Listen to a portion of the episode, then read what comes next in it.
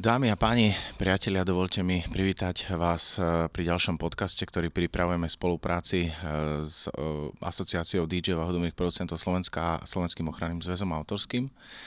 Dneska nebudem robiť žiadne antre, lebo všetko prejdeme počas rozhovoru. Ahoj, Richard. Ahoj, Erik, ďakujem za pozvanie. Ďakujem aj ja. Takže väčšinou robím antre a teraz to neurobím, ale napriek tomu musím povedať jednu vec, že ťa mám veľmi rád a poznáme sa naozaj dlhé roky. A ku všetkému sa dostaneme. Rišo, prečo si vlastne vôbec bol DJom a prečo si inklinoval k tomu, že si chcel zabávať druhých ľudí? V muzike som pričuchol vlastne ako dieťa. Mojho otca nebohý brat jazdil na tú dobu na TIR doprave, takže vlastne mal tú spojitosť so Západom a nosil vlastne pre svoju potrebu, respektíve pre svoju archív platne. Boli to väčšinou černovské kapely, hej, od Boniem a všetky tieto... Rišo, my sme vrstovníci, to znamená, v ktorých rokoch sme teraz? Kedy sa to odohrávalo? Ja som bol malý chalan, mal som 6-7 rokov. OK, čiže v 80. roku, 81. Áno, to bol vlastne úplne ten prvý taký kontakt s muzikou, hej, ako zahraničnou a tak. Potom moja staršia sestra počúvala muziku, počúvala českú produkciu, hej, mala kotúčový magnetofón a tak to vlastne celé začalo. No a postupom času, keď som vlastne sa dostal do pubertálneho veku a potom sme ako... začiast ešte socializmu počúvali magnetofón na lavičke, za blokom. Na terase v Košiciach. Na terase v Košiciach, áno. Jeden kamarát mal Stuzexu Toshibu. Bol to klasický magnetofón na pásky. Takže sa nahrávali, nahrávky sa vtedy kšeftovali kade-tade, niečo sa kopalo na bošaku, hej, samozrejme kapely Cool and the Gang, Earth Wind and Fire a všetky tieto veci okolo toho sa vlastne nahrávali na tieto pásky a my sme to počúvali po večeroch na tých lavičkách, keď sme sa stretávali ako partie. A tam vlastne vznikla tá myšlienka, že bolo by to dobré skúsiť ako DJ. A spomínam si na svoju prvú akciu, to bolo samozrejme hranie z kaziet. Bolo to čistá tragédia, pretože to bolo veľmi náročné. A zhodou okolností úplne prvá diskotéka bola pre osmakov na základnej škole. Bolo to v piatok večer presne na deň prevratu v Prahe. Keď prišla nežná revolúcia. V 89. presne v novembri, tak vtedy v ten večer, diskotéka bola vlastne do nejakej 8 hodiny večer. Prišli domov a vtedy vlastne doma som zistil, čo sa deje v Čechách, v Prahe. Takže sa ti to tým pádom zakodovalo do hlavy. Áno. A kto bol v tom čase, keď si vlastne vnikal do tohto celého DJ-ského sveta, tvoj možno taký vzor, alebo koho si sledoval v rámci DJ-ov v Košiciach? Kto ťa možno trošku dostal do tohto sveta?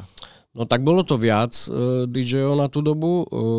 Mne veľmi imponoval Milan Nať, dnes už nebohý. A takisto Milan Gajtko, pretože hrávali vo vysokoškolskom klube T-klub.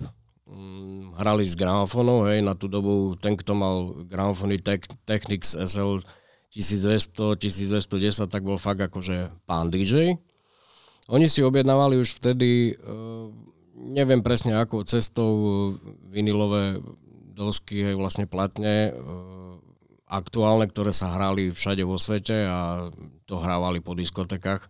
A Milan Nať bol špecificky tým, že bol veľmi dobrý mixer, hej, respektíve bol pán v mixovaní na tú dobu. Ďalší z týchto ľudí, koho spomeniem, je Karol Kalavský. Ten ma vlastne dostal k muzike ako takej, čo sa týka prehľadu v muzike, pretože on v tých 90. rokoch predával platne, dosť vzácne dosky na košickom Bolšaku. Na tú dobu to nikto proste nemal. Hej. To som ani nevedel. Áno. Predával svoje platne? Alebo predával platne, ktorému myslím, že posielal brat, ktorý bol vtedy žijúci v Nemecku. Je doteraz, s Karolom som o tom hovoril. Áno. Je doteraz. A A tieto platne tam predával, lebo však my sme sa tam ako chlapci chodili na to pozerať a sme nevedeli vlastným očiam, že proste LPčka od Mezoforte, kde bol veľký hit Garden Party, takže toto vidieť, to bolo proste wow a mať to v ruke, to ja som ani neveril. Pamätáš sa, koľko chcel za to Karol vtedy? Eurokorun. Neviem, ale tuším, že takáto LP platňa stala asi okolo 300 korún. Mm-hmm. 300-350, mám taký dojem. Viem, že single sa predávali po 100-120 korún. Mm-hmm, to si pamätám aj ja. No. Moja prvá skúsenosť s tebou bola následovná, že Igor Malovec v rámci DMC Slovakia Discomix klubu vydával časopis Discobox a tam bol jeden článok, kedy ste sa dopytovali, myslím, že aj s Oliverom Kerekešom, o jeden mix Soundcraft 100, pokiaľ si pamätám. SA 100 Soundcraft. Tak ja ho mám dodnes od teba. Áno, ja viem. A ja by som ho nepustil, počúvaj, máme Pioneery, máme všetko, ja by som ho absolútne nepustil z ruky dodnes, to je pre mňa veľká archívna vec a ďakujem, že si mi ho predal.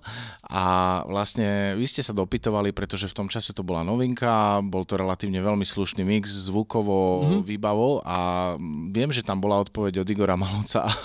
Ahoj, chlapi z východu. A to som vlastne zaregistroval na tom, že tam je Richard Schubert. No a následne, a tam sa ťa budem aj niečo pýtať, ja sa priznám, a nemá to byť o mne, že v 80 rokoch takisto som samozrejme sa dostal k hudbe, mal som nejaké plátne, ale nebolo to vo veľkom, mal som 1-2 maxáče, vôbec to nebolo o známych veciach, takých dôležitých pre DJ-ov. No a myslím, že v roku 90 som niekde zachytil, že na Popradskej ulici v takom vlastne centre voľného času sa otvára diskoklub a keď som tam prišiel, tak tam bolo veľa ľudí a viedol to Miro Morvaj, s ktorým sme mali rozhovor pred mesiacom, dokonca po dlhom čase, vlastne po 30 rokoch sme sa opäť stretli. Viem, že aj ty si sa s ním stretol, ale v konečnom dôsledku tam som ťa fyzicky spoznal, tam boli rôzni chlapci, myslím, že Miki Marcinko, Oliver Kerekeš, Slavo Debnára. Presne tak, mnohí ďalší. No a ja si pamätám, to som hovoril aj Mirovi pri rozhovore, jednu otázku, ktorú som mu položil, či prídeme do kontaktu aj s naozajstnými platňami. A viem, že na mňa pozeral, že asi som prišiel z Neptúnu v tej chvíľočke, ale viem, že jediný človek, ktorý bol taký zhojev aj ku mne a povedal si, že ja sa ti budem venovať, si bol ty. Áno, pamätám si. A vlastne bolo to tak. Povedal si, ja si ťa zoberiem pod svoje krídla a ty si to vlastne aj dodržal, pretože potom v roku 98, ten deň si zase pamätám ja, bolo to na Troch kráľov, si hral v Bobe, tam si bol rezidentom a si mi zavolal o 9:30, že keď chceš, môžeš na 11:30 prísť do klubu a môžeš tam hrať. A ja som tam hral odtedy 8 rokov a keby nebolo teba, tak ja som presvedčený, už sme sa o tom x-krát bavili, ty si pa už to nespomínaj, že ja už som na to zabudol, ale ja som na to nezabudol. Ty si ten človek, ktorý mi otvoril dvere do klubov a keby nebolo teba, nie som v kluboch tak udomácnený tie roky, ako som. Čiže ďakujem ti. Opäť zas verejne, ale ja to budem to robiť do konca života, že ti budem za to ďakovať, lebo ja si svoj život veľmi vážim. No a teraz by som sa chcel vrátiť tomu Mirovi Morvajovi, keďže vlastne už si mal možno vzťah k Milanovi Gajtkovi, k Milanovi Naďovi, ku Karolovi Kalavskému, čo sa týka toho diskoklubu, lebo vtedy to bol asi jediný taký krúžok v Košiciach a možno jedinečný dlhé roky. Ako si sa tam dostal ty? No popravde, kde som stretol Mira konkrétne, to neviem, na to si fakt nepamätám, kde bol ten okamžik toho stretnutia, ale tá myšlienka toho disklubu, vlastne volal sa to disklub, nie diskoklub, hej, vlastne tá aktivita mala smerovať pre začínajúcich DJ-ov, respektíve všetko, čo sa okolo toho točí, o technike a o vlastne, aké má človek na tú dobu možnosti. A my sme sa tam stretávali ako partia z terasy. Boli to chlapci, ktorí boli aj hudobne nadaní, pretože Miki Marcinko, on na tú dobu hral veľmi dobre na gitare a aj mal dosť veľký prehľad v černovskej muzike. Tak my sme to tam všetko vlastne spolčili do jedného a urobili sme tento klub. Miro Morvaj ho viedol a on nám vlastne poskytol prvé také prednášky, ako funguje technika, ako fungujú gramofóny, čo je vinyl, aké typy platní sa vyrábajú, na čo slúžia a tak ďalej. A potom neskôr sa k nám pripojil Karol Kalavský a my sme tam už potom robili vlastne v tej veľkej divadelná sála, no estrádna sála. Bola to taká multifunkčná hala.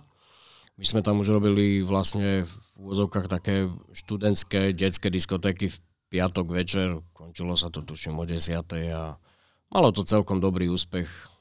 Dobrá návštevnosť. Hrali sme tam už muziku, ktorú vlastne tam nosil viac menej Karol a on mal už dosť veľký výber CD výberoviek zo zahraničia a tam bola už vlastne už muzika nová, ktorá sa hrala všade vonku vo svete, takže tam sme už začali vlastne prvú takú DJ-skú produkciu vlastne na ľudí. Keď hovoríš o CD nosičoch, ja si pamätám z toho klubu hlavne naozaj gramofóny, pamätám si Lenka, pamätám si Tesly, samozrejme naozaj, ako si povedal, kto mal Technicsy, tak ten bol kráľ.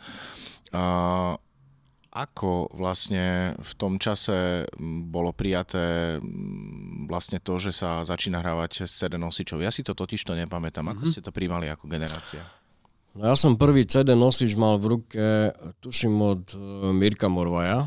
On mal vlastne doma prvý CD prehráč, ktorý som videl, bol to značky Tesla, on ho vlastne oficiálne vyrábal Philips. Bol to prístroj, na ktorý sme sa pozerali, nevedeli sme, ako to funguje, čo to je za prístroj, čo je vlastne digitálny signál a tak ďalej. A on mal prvé CDčka nejaké od tých československých interpretov a prvý napálený disk som tuším, že mal od Jusa Hrabušického, nepamätám sa, bol to Pioneer. Ríšo, my to robíme pre Sozu, prvý napálený disk. Ale to bolo ešte v roku, keď to akože ešte nebolo, či to bolo legálne, alebo nebolo, aj vtedy sa to nevedelo. Všetko je jasné, že aj takouto formou sa šírila hudba, takto, samozrejme žartujem. Takže tie CDčka, hej, no tak vtedy vlastne veľa sa polemizovalo, že či DJ budú ísť tou digitálnou cestou, alebo budú hrať analogovo s vinilou, vtedy sa každý tak nejak rozhodoval. A tá klasika ostala, tie vinily sa točili ďalej a tá CD produkcia vlastne bola skôr taká, akože to bol veľký technický boom, tak tí, čo chceli vlastne ísť moderne s dobou, tak si nakúpili vlastne tie CD prehrávače a hralo sa z toho. Až potom vznikla technika pre DJ ako profesionálna pre CD produkciu. Ty si veľmi šikovný človek a hovoríš o tom, že keď si prvýkrát videl u Mira Morvaja CD prehrávač Tesla, ktorý vyrábal Philips, tak si to dostal až do takého levelu, že niekedy okolo roku 99 som ti neskutočne závidel, ale tak ľudsky s úsmevom na tvári, že si rozobral dve prehrávače značky Tesla a urobil si z nich ako keby dvojča, vyhodil si tie hlavné čelné strany hore a niekedy neboli prehrávače, že boli oddelené, alebo proste neboli to konzoly all-in-one, ako sú dnes, ale vlastne boli to také šasy, ktoré mali 10 cm x 42 a bola to vrchná doska a potom tam boli mechaniky. No a ty si vlastne z klasického bytového prehrávača urobil takéto niečo a ty si mi to potom ešte aj dokázal predať. A ja som to dokázal kúpiť. Ja sa na to nepamätám. A ja som dokázal z toho hrať a dokonca si pamätám aj to, že ja som ti bol veľa za chrbtom, ty si mi naozaj veľmi veľa pomáhal, možno si to neuvedomuješ, ale pre mňa to je naozaj veľmi smerodatné a tie prehrávače samozrejme nemali ani korekcie rýchlosti, ani nič a si pamätám, ako si mixoval, ako si hrával, ja som to samozrejme obkúkával a si mi hovoril, toto má túto rytmiku a ja si pamätám a to je teraz také, že know-how, ak aj nemáte prehrávač, ktorý má rýchlosti, tak absolútne v pohode, pokiaľ tam máte štart s dobrou citlivosťou, dáte dokopy Cool and the Gang Fresh Mark Berry Remix, Michaela Jacksona Billie Jean a Madonu Holiday. Absolútne super to dáte, lebo všetky sú absolútne v rovnakom tempe. A to bolo vďaka tebe. Ríšo, ako si sa dostal potom do klubového hrania, keď už si mal rezidentúru, respektíve naozaj, kde to začalo? Keď to začalo, tak ja si myslím, že prvá taká rezidencia bola v skrz Karola Kalavského, s ktorým som naďalej spolupracoval, tak on vlastne vybavil hranie alebo pôsobenie v klube Modrá hviezda. Pokiaľ niektorí ešte nevedia, ako sa to volalo potom, bola to vlastne Laguna v Dome odborov, teda v Jumbo centre, a tam sme hrávali spolu diskotéky, aj na striedačku a tak, neviem, akú dlhú dobu to trvalo, ale potom chcel som sa sám posunúť niekde vyššie. Mne popravde tie diskotéky veľmi nevoňali, lebo ja som nebol veľmi človek, ktorý je smerovaný komerčnou muzikou, ale budiš, nejako začať treba, ale tuším, že vtedy som dostal ponuku, prišiel za mnou domov telefonicky ma kontaktoval, prišiel za mnou Ivo Zavadský. Na tú dobu to bol pán, ktorý bol veľmi príjemný, inteligentný človek. On vtedy viedol, respektíve prevádzkoval diskoklub Iskra na KVP. Či by som nechcel tam prísť hrať, a tak ma tam naložil ma do auta, hej, zobral ma tam a tam prebiehol celý ten rozhovor. Na parkete sme sa bavili, ako a čo a jak by som to predstavoval. Vtedy tam hral už rezidentne Vilo, DJ Willy, jediný Černoch v Košiciach, jediný DJ černovský v Košiciach. Všetci ho veľmi dobre poznali na tú dobu. Ako sa volá priezviskom, lebo mne to úplne vypadlo. Tak to ti fakt neviem povedať. Možno nás napadne. Možno si to spomeniem, ale fakt neviem. A ja som tú ponuku prijal, takže som začal hrávať tam a hral som tam aj s Karolom Kalavským. Končil tam vtedy Vilko Sirmaj. Myslím, že vtedy odišiel hrávať do Švajčiarska. Hrával tam aj s nami Jožko Pristač, aj tuším Stanohreha. To boli také tie stalice, ktoré tam potom sa to tam vyselektovalo. Stanohreha, dnes manažér a áno. Podnikateľ, hej? Mm-hmm. Presne on. No a takže tam som pôsobil, tuším, 6 rokov, asi približne, a už tú muziku, ten rozdiel v tej muzike, už som to tlačil dosť do klubovej scény vtedy. My sme boli s Vilom taký protikladný, lebo on preferoval skôr tanečnú muziku čiernej scény, hej, čiže všetko to boli buď tie dievčenské černovské kapely, alebo interpreti soloví, černovskí a tak ďalej, a väčšinou to bolo R&B a hip-hop a takéto veci. Hrával aj komerčné, rýchle tanečné veci, ale ja som to smeroval skôr už do toho houseu, ale veľmi pomaličky striedmo, pretože ľudia na to ešte v tej dobe nereagovali tak, ako by mali. Hej. Vlastne vonku v zahraničí už to frčalo dávno a u nás bol stále ten problém, že my sme ako scéna ľudí bola stále trošku opozdená, ale išlo to celkom dobre, takže potom prišla ďalšia ponuka, oslovil ma Robert Daniel, že hraje rezidentne v klube Maxis na námestí Osloboditeľov v tej dobe, a že on tam už hrá dosť klubovú scénu a tak, má tam svoju klientelu, je to dosť napraskaný podnik, hej, veľmi vyhľadávaný, aj keď to bola jedna obyčajná piváreň, ale celkom dizajnovo na tú dobu veľmi pekne zrobená. Tak som prijal ponuku aj tam a hrával som aj tam dosť dlhé roky, a to už bol rok 2000 a vtedy už vlastne Robo Daniel ma úplne priviedol, pošalil mi hlavu s tými vinilmi, proste maxi single, house, tech house, progressive a tak, a tam už som išiel úplne inde. Na to sa stala ešte taká prelomová vec, že my sme tam pozývali aj hostí. A neviem presne vtedy, kto tam s nami hral na jednej akcii, ale tak v priebehu akcie som sa išiel pozrieť do Viagry. Vtedy vlastnil Roman Generzich. A vtedy tam hral Martin Haberland. Ja som o ňom počul, nikdy som ho nevidel hrať.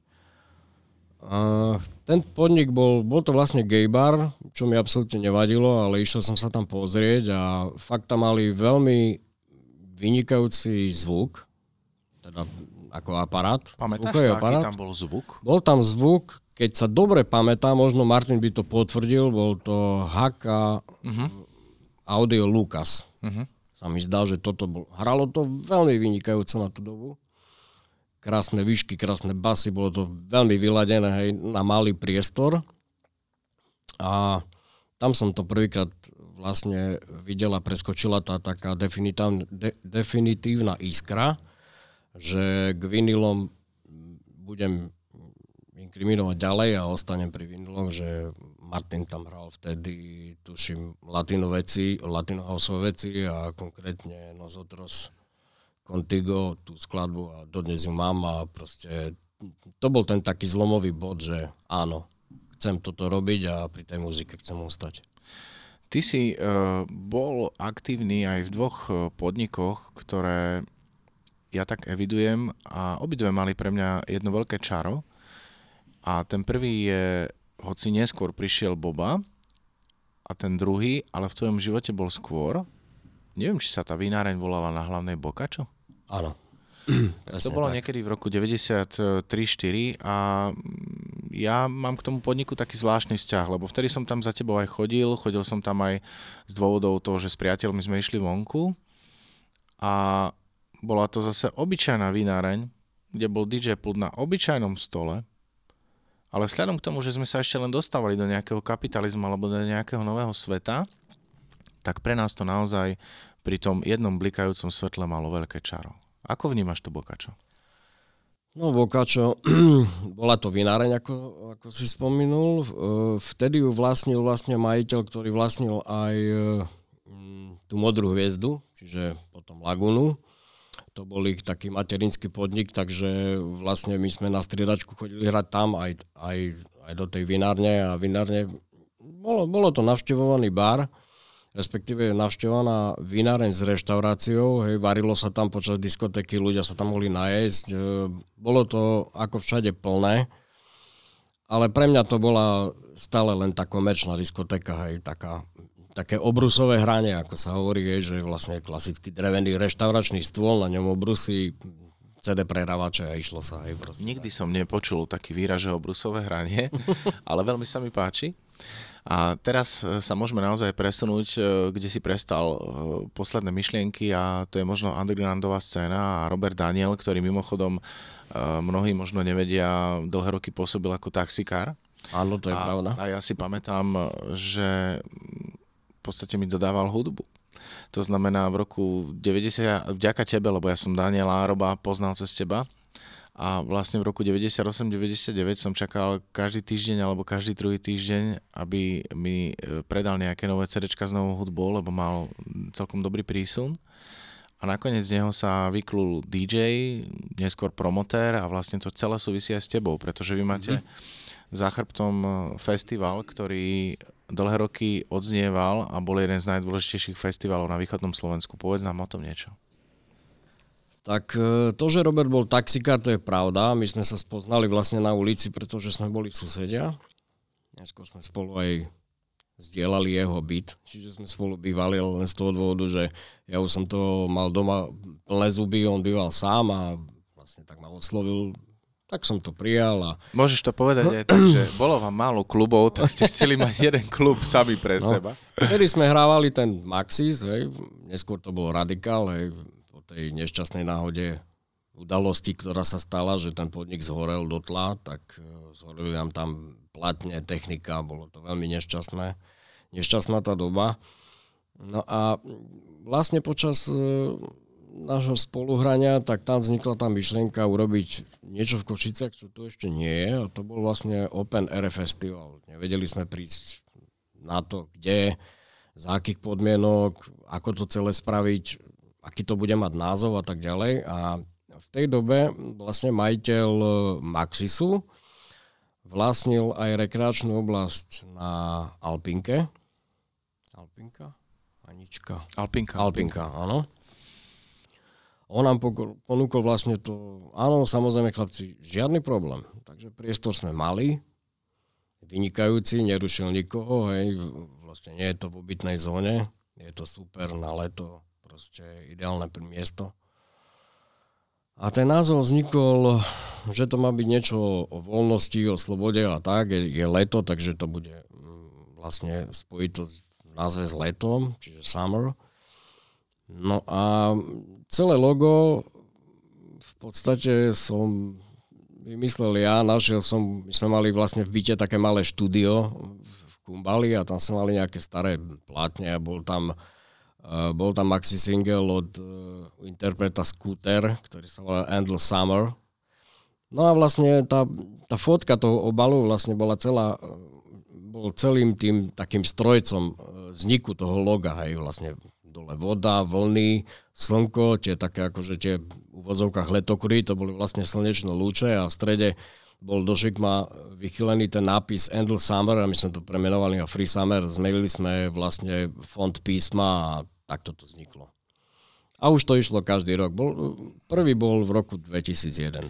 No, ja si pamätám a vlastne teraz sa nepamätám, že či som bol nadšený alebo neskutočne nahnevaný, ale môžem si za to sám. A bol som niekde v práci a mal som tam hrať. Ja som hral také tie denné časy s takouto veselou muzičkou, takou nekonfliktnou. A neviem, či som lutoval peniaze alebo čo, ale nechal som sa doviesť autobusom do Čermelského údolia a s jedným bagom plátni na chrbte a s druhým rekom plátni v ruke. Ja som išiel 4,5 kilometra na Alpinku a ja nie som vôbec zdatný fyzicky a mňa to lamalo po každom 100 metri a som pál. Ježiš, ani nemôžem tie slova teraz vysloviť, že čo som ja vám dával, ale v konečnom dôsledku bol to absolútne super zážitok. A aj tí ľudia si to podujatie našli a dokonca až tak dlho, že koľko rokov ste ho robili? Tuším 15.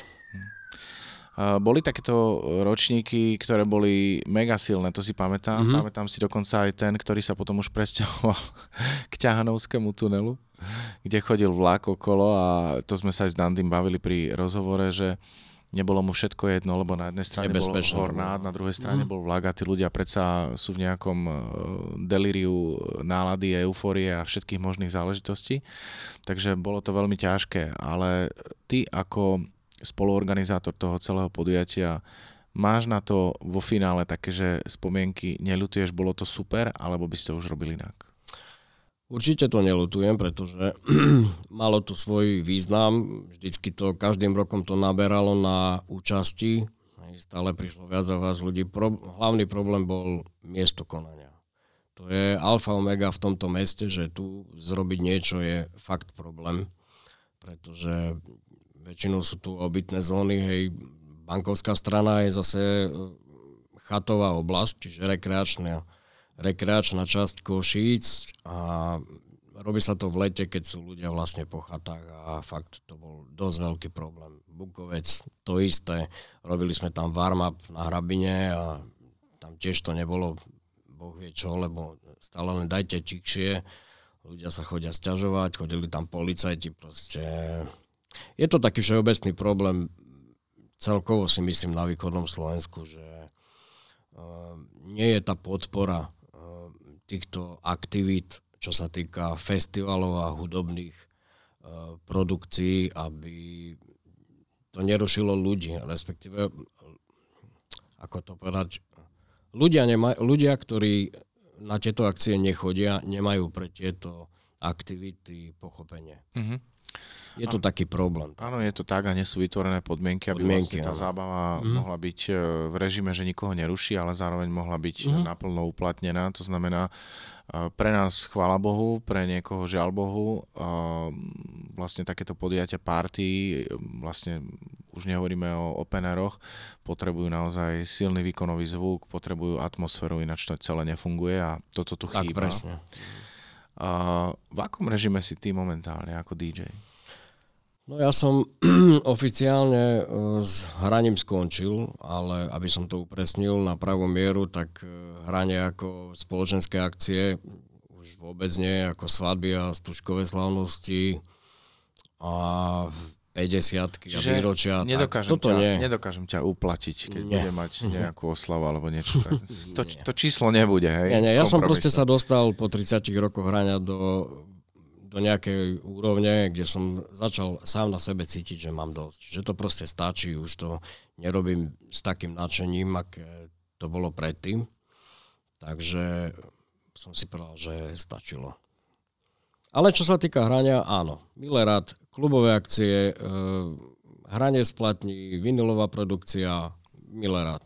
No napriek tomu presne, ako hovoríš, podľa mňa si v konečnom dôsledku neskončil, akurát si možno vyčesal tak, tie neduhy, áno, čo si v DJingu videl.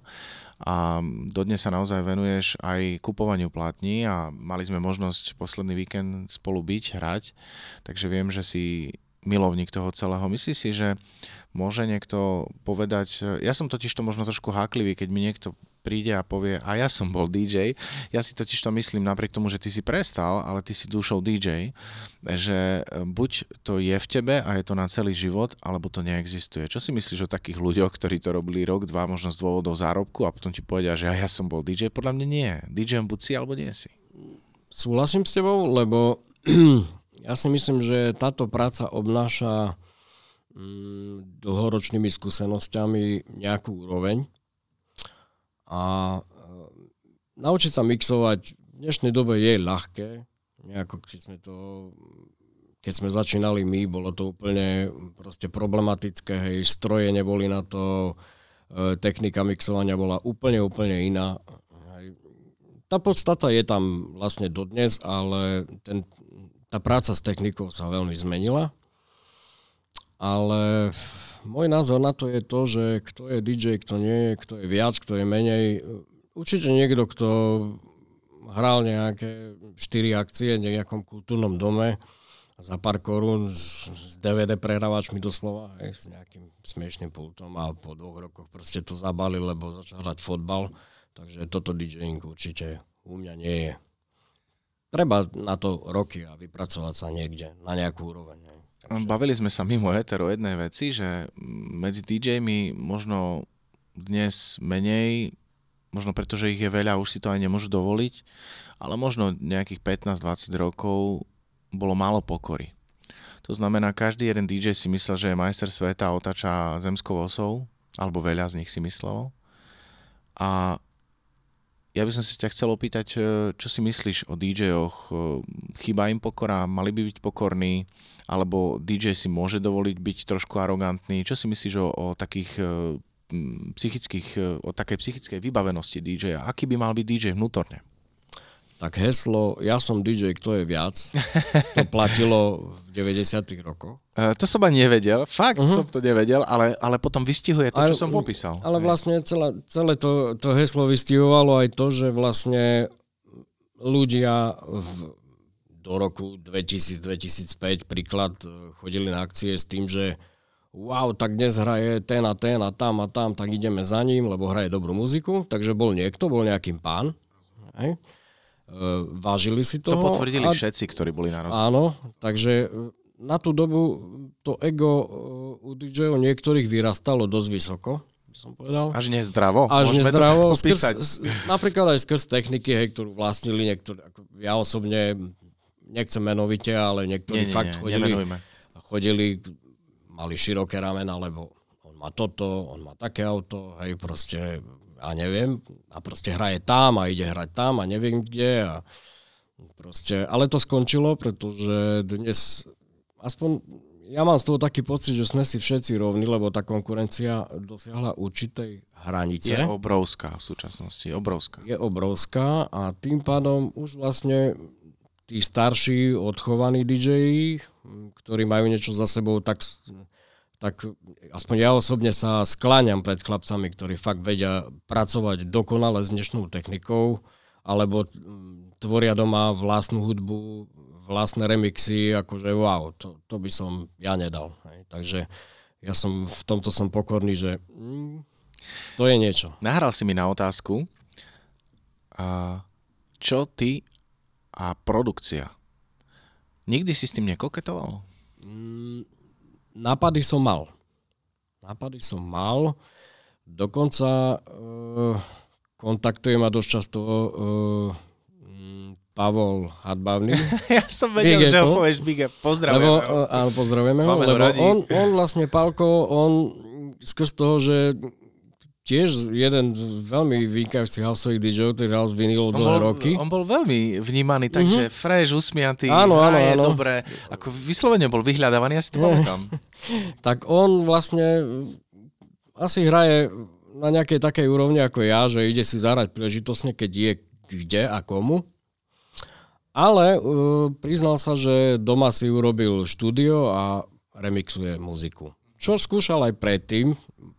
Oznáme niektoré veci od neho. Teraz si mi pripomenul nejaké 2-3 vinily som od neho videl. Chcem ti dopovedať na otázku. A my sme si tak písali, že on ide remixovať slovenské hity a tak, Mandarinka, Darinka, ja neviem čo všetko, tieto takéto veci, ktoré akože dáva do tanečnej. Jednoduché. Dáva do nejakej tanečnej podoby. Ja som mu dal nejaké tipy, teda 2, a on akože ohodnotil, že sú super. A zrobilo to. Aha. A pracuje na tom. Super. Tomu sa venuje aj Robo Burian, že vlastne vychytáva slovenské veci a dáva ich do nejakého tanečného šatu, ale veľmi samozrejme slušne. Teraz, Ríšo, možno už tak v závere našeho rozhovoru by som si ťa chcel opýtať, prečo Fiasko? Lebo John Fiasko. Á, ja som to vedel. Ja ho milujem. Je to človek DJ remixer, už možno nehrá toľko, koľko hral, ale jeho remixy sa mi páčili. Akože on má vyslovene takú zadimenú atmosféru. Ale ja som si povedal, že niečo k menu, čo nebude niečo, že King, Star, alebo ja neviem čo, akože prečo, však aj prepadák treba dať hore. Nie, akože absolútne super. Nie, ale vystihuje to niečo podľa Johnnyho. Absolútne super. A v Košiciach je DJ, ktorý už sa nemenuje DJingu, Tomáš Chalúbka. A priznám sa, že naozaj okolo roku 2000 Tommy kúpal veľmi veľa dosák. Mal tam aj Johnnyho Fiaska, také hipičko. A jeden z trackov sa volal Jazzmatic. Preto aj Tomáš mal meno Jazzmatic. A odtedy Johnny Fiasko je pre mňa veľký DJ-ský pán. Takže ja som veľmi rád, že po DJ-ovi Richim, po tom všetkom, čo tebou prebehlo, ja som bol nejaký... Ty si bol... Jogi, ne? DJ Jogi Bear. Ježiš, ja som mal Jogi Bear pre zivku toho. Akože už musím hneď vypnúť mikrofón. Akože za to sa mega hambím. Ale bolo to obdobie. Tak bol som tučnejší podstatne. A naozaj to Fiasko, veľmi sa teším, že máš, lebo pre mňa ti to veľmi ide, je to pre mňa veľký fenomén tento DJ a veľmi sa teším, že vlastne funguješ napriek tomu, že robíš inú prácu a venuješ sa aj svojmu hobby autám, veľmi, veľmi podporujem, lebo tvoje druhé hobby sú autá, čo je absolútne super, že DJing ti zostal v srdci. Ríšo, aký odkaz by Richard Schubert, Richard Fiasko zanechal v tomto éteri a možno ostatným, ktorí ťa počúvajú, DJ-om, ne DJ-om, tanečníkom, kamarátom, priateľom? Stačí len jedna veta. Hudba musí ľudí spájať. Prinášať lásku. To je asi všetko. Každý nech si z toho niečo zoberie a pochopí význam tohto. Ja si myslím, že každý si z toho zobral, pretože hudba by naozaj mala spájať a nás, DJ-ov, určite spája. Ďakujem ti veľmi pekne za rozhovor, želám ti krásny vianočný čas. Ideme na kávu, keď vypneme mikrofón. Áno, ideme. A ja by som sa chcel poďakovať všetkým vám, ktorí ste počúvali tento podcast, ktorý sme pripravili naozaj v spolupráci so Slovenským ochranným zväzom autorským a asociáciou DJ-ov a hudobných producentov Slovenska. Majte sa dobre. Dovidenia, pekný deň.